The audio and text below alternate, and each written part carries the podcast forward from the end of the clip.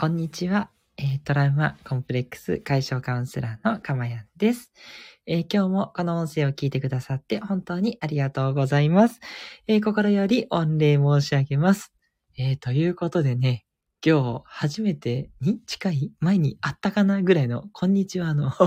ご挨拶ということになりました。ね、ちょっと今日はですね、朝からいろんなことがバタバタバタバタありまして、えーなんとこんな時間になってしまいました。いや、本当は試しているんです。いろんな時間帯での放送と言いたいところなんですが、えー正直に言って、えー計画外でございますと。いうことですみません、え正直に言っちゃいます。朝の放送を楽しみにしてくださっていた方は大変申し訳ありません。えーぜひ今聞いてくださってると思うんですが、えこの収録をね、聞いてくだされば嬉しいなと思います。で、逆にあの、スタンド FM をね、お聞きの方、えー初めての方も多いかもしれませんね。えこのお昼の時間帯は初めてに近いので、どうぞよろしくお願いいたします。えこの放送ではですね、え私の、え癒しの声でですね、え今の幸せの時間を一緒に共有するという幸せのお届けと、え内容ですですね、ちょっとしたまヒントとなるようなことをお話ししていきますので、えそのヒントでですね、あなたが、え未来に少しでも、え幸せになっていただければなという、そういう未来の幸せをお届けする。この二つの目的でお話をしております。えー短い放送ですので、どうぞ最後まで聞いてくださると大変嬉しいです。えーということで、えー今回のテーマは、え目から鱗。相手が嫌なことを言ってきた時の対処法という内容でお話をさせていただきたいと思います。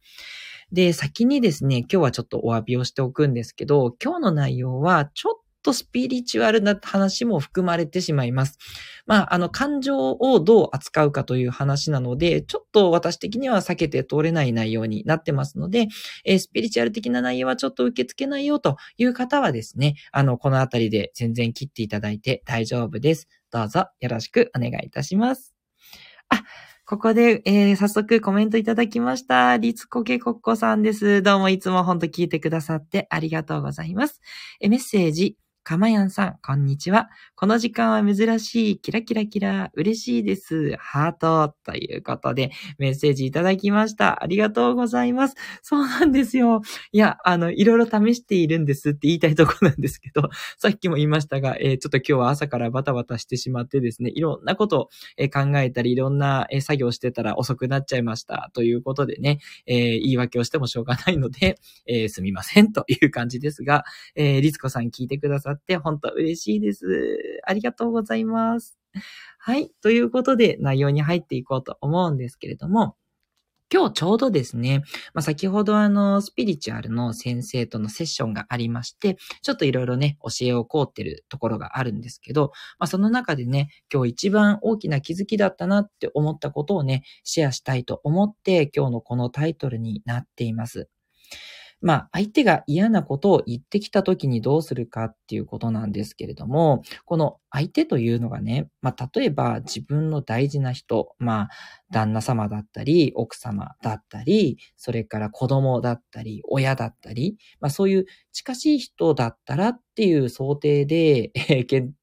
聞いていただけると嬉しいなと思うんですけれども、あの、その時って結構遠慮なくいろいろ言えちゃうじゃないですか。だから言われたら、え、なんでそんなこと言うの？つってガガーって返しちゃったりとか、そういうこと言うから、ほんとムカつくんだけど、みたいなね、ことを言っちゃったりすることないですかね。あの、私はお恥ずかしながらございましてですね、ちょっとカウンセラーをしておきながらなんですけども、まあ私の実はこれ最後の砦と最近言ってまして、あの、周りの社会とか、なんでしょう、会社とかね、あと、えっと、周りのご近所さんとか、まあ、そういう方に対しては、もうあんまりそういうのもなくなって、本当にスーって私が今まで話してきたようなね、ヒントを使って、自分自身も治ってきたし、まあ、カウンセリングでもね、そういうことをお伝えして、あの、改善されていってるということがあったりするんですけれども、最後のね、取り出的にやっぱりその近しい人っていうのは難しいなっていうのがあって、で、それの今日アドバイスを、えースピリチュアルの先生にちょっといただいてきたっていうことなんです。で、皆さんもね、あの、親しい人、で、親しい人に限らず、いろんな人に言われた時にそれがどうしても気になっちゃうってことはあると思うんですね。で、その時に、あの、ぜひ取っていただきたい、すごくいい方法があります。で、それはですね、えー、嫌なことを言ってきたっていうことは、自分の中にマイナスに思っている感情がありますよね。まあ、苛立ちだったり、悲しみだったり、なんだろう、う自分がこう、いいと思われてないっていう、なんだろうな、見たし、承認されてないとか、あと怒りですよね。まあ私は怒りがよく出ちゃうんですけど、ね、こんなにニコニコ放送できてるのにね、裏では、えー、怒ったりしていて、ああ、恥ずかしいなとは思っちゃうんですけど、まあそれもね、近しい人だからこそそういう素直な感情が出ちゃうっていう部分があるんだと思うんですが、そのマイナスの感情を相手に返さないっていうのがポイントなんです。これをね、相手に返してしまうと、その相手にもう一回そのマイナスの感情をぶつけてしまうことになるんですね。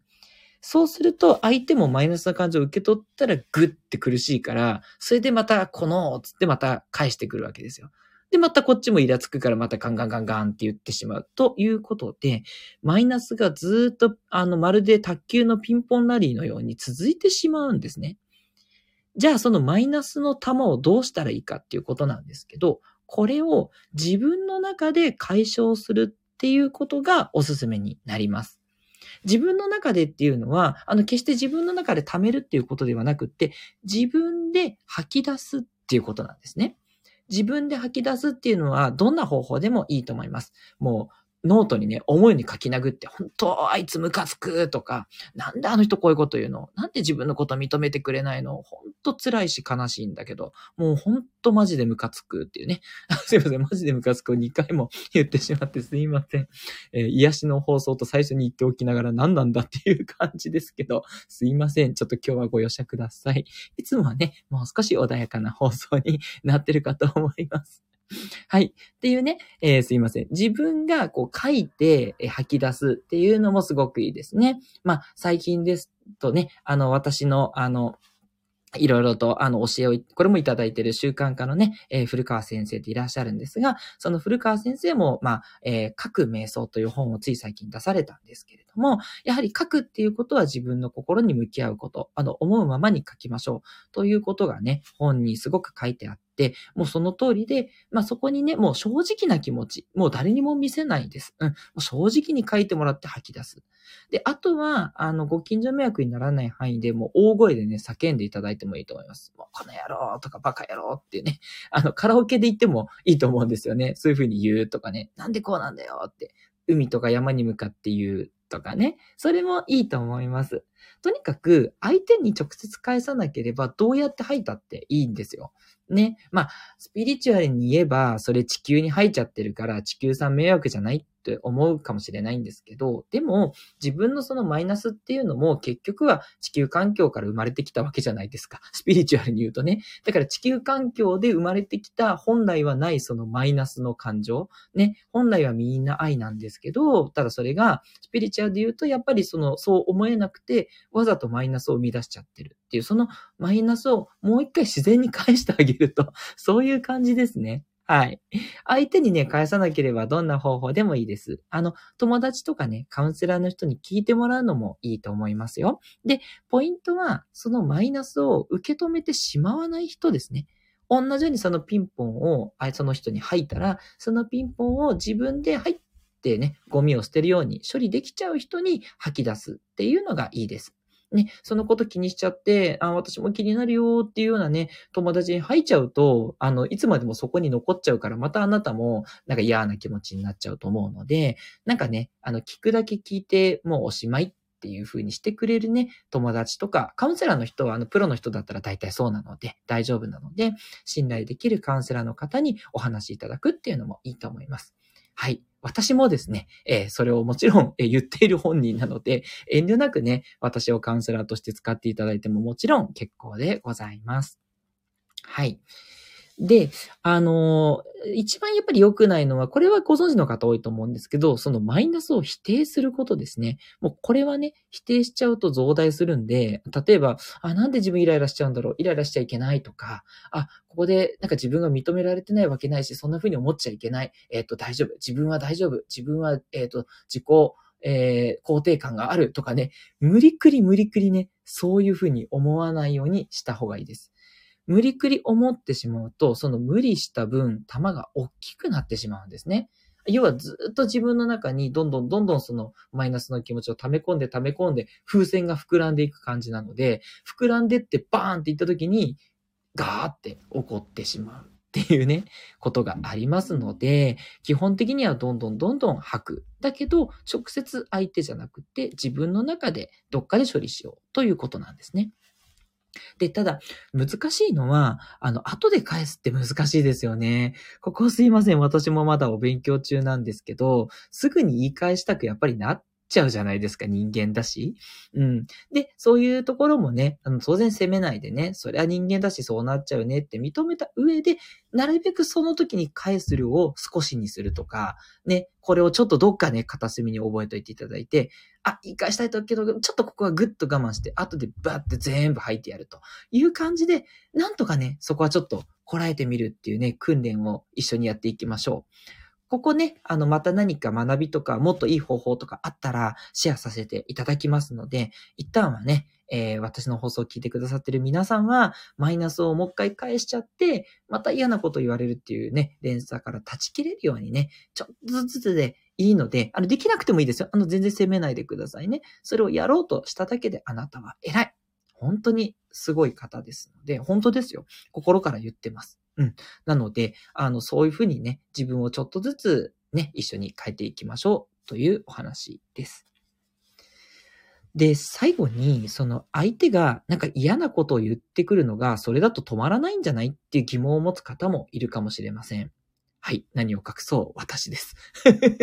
私そう思ってたんですけど、これびっくりしました。先にその先生に言われたんですよ。あの、これを質問しようとね、思って考えてたら先生から、それって自分の受けたマイナスの玉をちゃんと他のとこでポイって捨てるようにしてると、えー、相手はそのうちそのマイナスの気持ちが消えて言わなくなるそうなんです。今まで自分がそれを返してしまってるから、相手もいつまでもそのマイナスの気持ちが残るっていう連鎖をしてしまってるんで、自分がね、そのマイナスの玉を相手に返さないにすれば、相手のマイナスをどんどんどんどん減ってって、まあ、そのうち嫌なことを言ってこなくなる。そうなんですね。もしくは、その嫌なことを言ってる自分っていうのが、なんか嫌になって、あ、なんであんな嫌なこと言っちゃったんだろう、ごめんね、的に謝ってくる。そうなんですね。まあもしかしたらちょっとね、これは時間もかかるかもしれないし、それってその相手の人がいい人だった場合じゃないとかね、いろいろ思うかもしれないんですけど、でもその世界のね、そのスピリチュアルの法則から言えばそうだろうなと。要はね、あの、マイナスの気持ちがあるから相手もそれを言ってて、で、それが映し鏡になるんですね。なので、自分がそのマイナスをパッと処理できるようになれば、相手もマイナスが減ってって、まあ、あってももうそれを自分でポイって処理できるようになる。これはね、写し鏡の法則にもなっていますので、はい。基本的に相手に返さないようにすれば、相手からも来なくなる。っていうことなんですね。はい。こういうちょっと物理っぽいね、あの流れにね、あの、なんだろう、目に見えないものなんですけど、それを、こうちょっと玉とかね、えー、風船とか言ってみたりね、例えたりするところがちょっとスピリチュアル的にね、難しいかもしれないんですけど、ただね、そういうふうに捉えられるとするならば、多分理解しやすい理論だと思うんです、今回の話って。なので、ぜひともね、えー、嫌なことを言ってくるのがどうしても嫌だし、避けられないっていうね、えー、方はですね、ぜひね、今回の方法を使ってみていただけるといいなと思います。はい。ということで、え今日もですね、えこうして放送を聞いてくださって本当にありがとうございました。え今回の内容がいいなと思ってくださった方は、どうぞ、えいいねボタンとかですね、押していただけると大変嬉しいです。えー、それでは、えー、また次回以降はですね、朝早い時間にお会いできるように、えー、祈っていてください。まあ、皆さんが朝早い時間がいいかどうかっていうのはあるんですけど、あの、全然お好きなね、時間にいつも言ってますけど、聞いていただけたら嬉しいので、えーご自由に私を活用していただけたら本当に嬉しいです。トラウマコンプレックス解消カウンセラーのかまやんでした。ではまたお会いしましょう。